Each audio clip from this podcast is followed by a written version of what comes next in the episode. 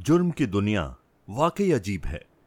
कई बार जो दिखता है, असल में वो होता नहीं, और कई बार जो होता है, असल में वो दिखता नहीं। ये कत्ल की कहानी भी कुछ वैसी है। जिस शख्स की मौत होती है, मौके से उसकी लाश भी मिलती है, और सुसाइड नोट भी। वहाँ से मौत के सबूत मिलते हैं, और मौत की वजह भी। इन सभी को देखकर पुलिस मान लेती है कि यह आत्महत्या का केस है। लेकिन जब पोस्टमार्टम की रिपोर्ट पुलिस के हाथ में आती है तो पूरी घटना ही बदल जाती है। और अब पुलिस फिर से तफ्तीश शुरू करती है। फिर जो कहानी सामने आती है, उसे जानकर पुलिस भी दंग रह जाती है। आज की इस क्राइम की कहानी में एमपी की एक बेहद सस्पेंस थ्रिलर मर्डर मिस्ट्री की सच्ची कहानी सुनते हैं। 29 जून 2019 को भोपाल में मिला था एक कैदी का शव। एमपी की राजधानी भोपाल का सेंट्रल जेल, साल 2019 तारीख 29 जून। इस दिन परोल पर जेल से निकले कैदी को लौटना था। चौदह दिन के परोल पर जाने के बाद जेल प्रशासन को भी उसके लौटने का इंतज़ार था। तभी जेल प्रशासन को लोकल पुलिस से एक सूचना मिलती है। सूचना थी, उस कैदी की मौत हो गई। हत्या के केस में उम्र कैद की सजा मिलने और जेल की ज़िंदगी से परेशान होकर उसने घर में ही आत्मदाह कर लिया। लोकल पुलिस ने बताया कि कैदी ने एक सुसाइड नोट भी छोड़ा है। हैंडराइटिंग भी उसी की है और मौत की वजह भी बताई है। इसलिए अब उसके शव का पोस्टमार्टम कराकर केस को बंद करने की तैयारी है। यह जानकर जेल प्रशासन भी उस कैदी के केस को बंद करने के लिए लोकल पुलिस की फाइनल रिपोर्ट का इंतज़ार करने लगा। जिस कैदी की मौत हुई थी, उसका नाम था राजेश परमार। उम्र तकरीबन चौंतीस साल। वह मध्य प्रदेश के भोपाल के नीलबड़ एरिया के हरिनगर में रहता था। इस पर साल 2014 में एक हत्या का आरोप था। उसी केस में इसकी गिरफ्तारी हुई थी। साल 2016 में इसे कोर्ट ने आजीवन कारावास की सजा सुनाई थी। जिसके बाद से वो जेल में ही था। उसी समय राजेश के पिता की मौत हो गई थी। इसी वजह से उसे 14 दिन की परोल मिली थी। इसलिए 15 जून को वो परोल पर बाहर आया था। 29 जून को उसकी परोल खत्म होने वाली थी। इसी वजह से उसे हर हाल में 29 जून को जेल में वापस लौटना था।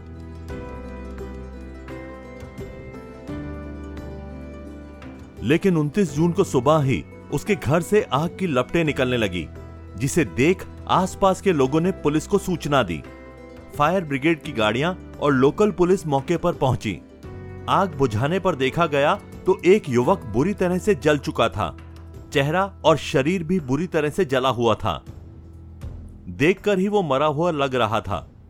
फिर भी पुलिस ने आखिरी उम्मीद में उसे तुरंत अस्पताल में भर्ती कराया, जहाँ डॉक्टरों ने उसे मृत करार दिया। अब पुलिस ने घर की तलाशी ली तो एक सुसाइड नोट मिला, जिसमें लिखा था कि वो पिता की मौत से दुखी था। अब परिवार में उसे कोई परोल नहीं दिलाएगा। इस वजह से वो दुनिया से निराश हो चुका है। लिहाजा वो आग लगाकर आत्महत्या कर रहा है। इसके लिए कोई दूसरा जिम्मेदार नहीं है।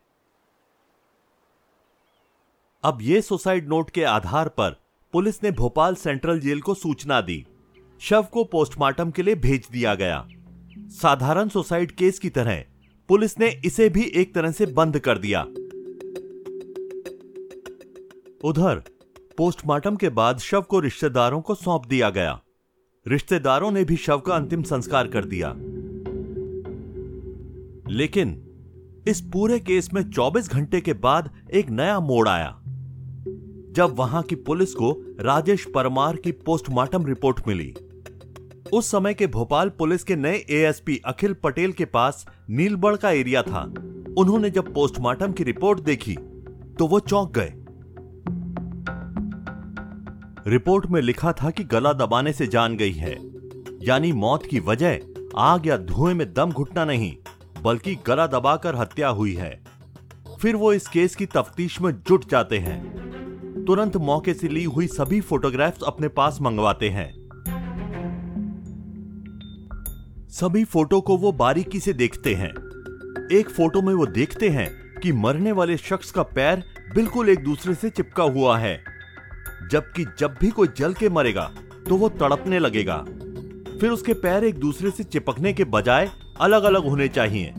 लेकिन इस केस में ऐसा नहीं था।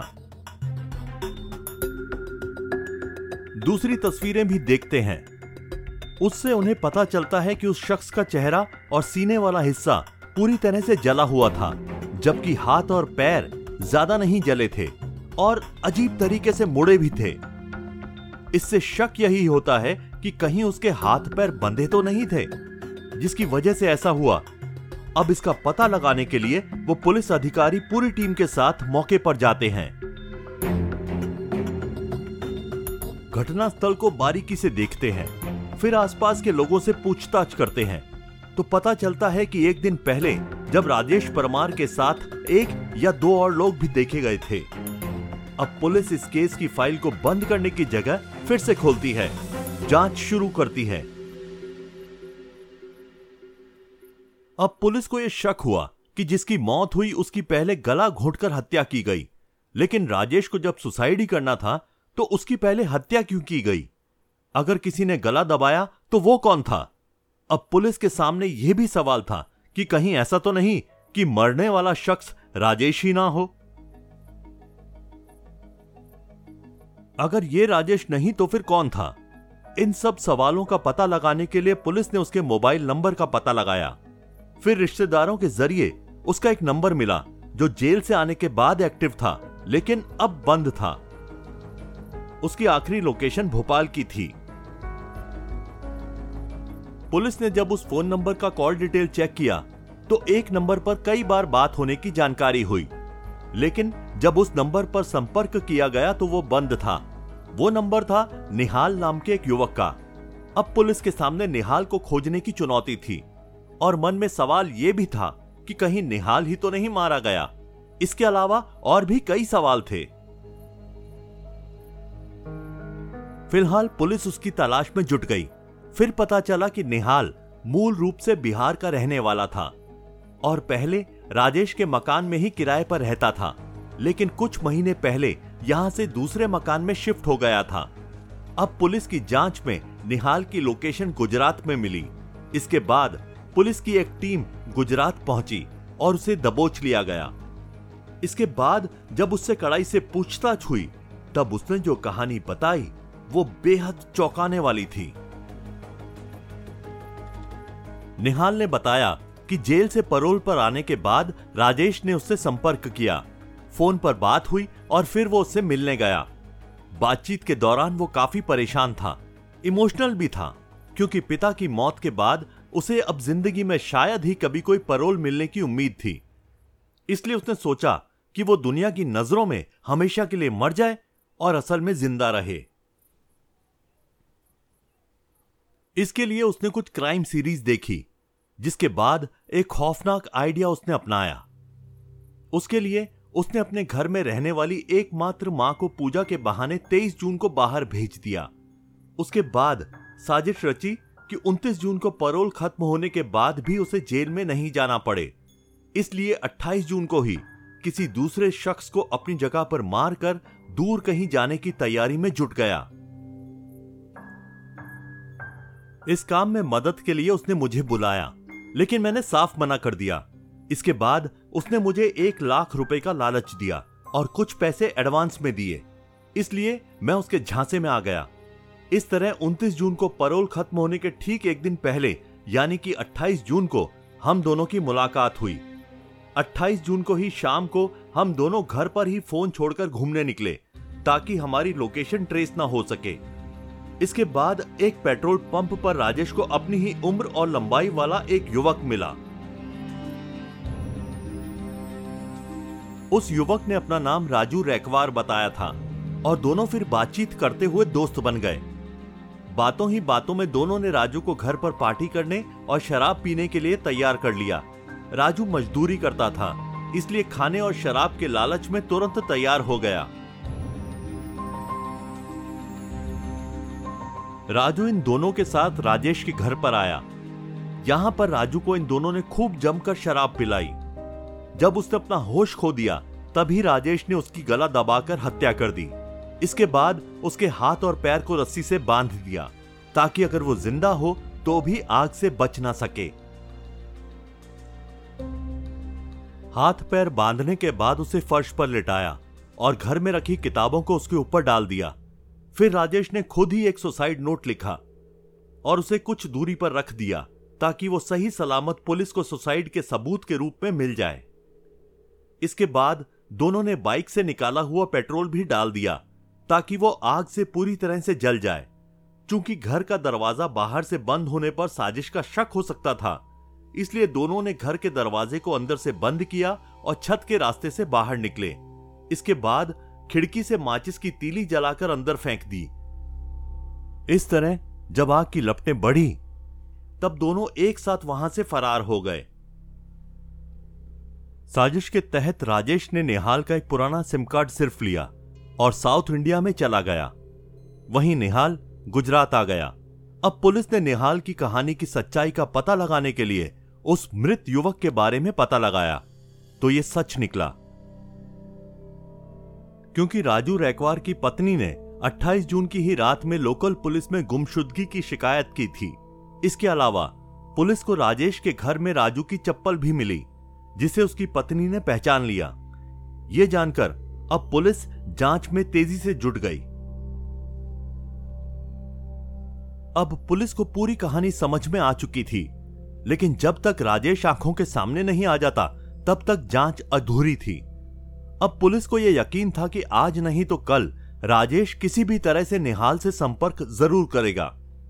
राजेश निहाल का एक पुराना सिम कार्ड ले गया था। इस तरह अगले ही दिन आखिरकार राजेश का फ़ोन निहाल के पास आया। पुलिस की मौजूदगी में ही निहाल उससे बात करने लगा। राजेश ने वहाँ के हालात के बारे में पूछा, कुछ गड़बड़ तो नहीं? निहाल ने बताया, कोई गड़बड़ नहीं। पुलिस को कुछ नहीं पता चला। इसके बाद राजेश ने कहा कि चेन्नई में उसे कुछ मदद चाहिए। अगर कोई दोस्त हो तो बताना। इस पर निहाल ने कहा कि वो जल्द ही बताएगा। इसके बाद फ़ोन कट गया। अब पुलिस ने भी राजेश को पकड़ने के लिए पूरी फिल्मी कहानी रची। इसके तहत पुलिस के कुछ लोगों को चेन्नई भेजा गया और उन्हें लोकल बनकर राजेश से मिलने के लिए बोला। इस तरह, निहाल ने राजेश को चेन्नई में रहने वाले अपने एक दोस्त का ज़िक्र करते हुए उसका फ़ोन नंबर शेयर किया, जिसके बाद राजेश पुलिस वालों को ही निहाल का दोस्त समझकर उनसे बातचीत करने लगा और मिलने गया। जैसे ही राजेश ने लुंगी और माथे पर तिलक लगाए हुए दो युवकों को निहाल का दोस्त समझकर उनसे मदद मांगी तभी उसे पकड़ लिया गया। और इस तरह, पुलिस ने एक ब्लाइंड मर्डर केस का खुलासा करते हुए 8 जुलाई 2019 को पूरे केस को मीडिया के सामने रखा। इस केस के बारे में खुद आईपीएस अधिकारी अखिल पटेल कहते हैं कि यह केस कानून की आँखों में धूल झोंकने वाला था, लेकिन जब बारीकी से जाँच हुई तो पूरा सच सामने आया। इसके बाद राजेश को फिर से सलाखों के पीछे भेज दिया गया।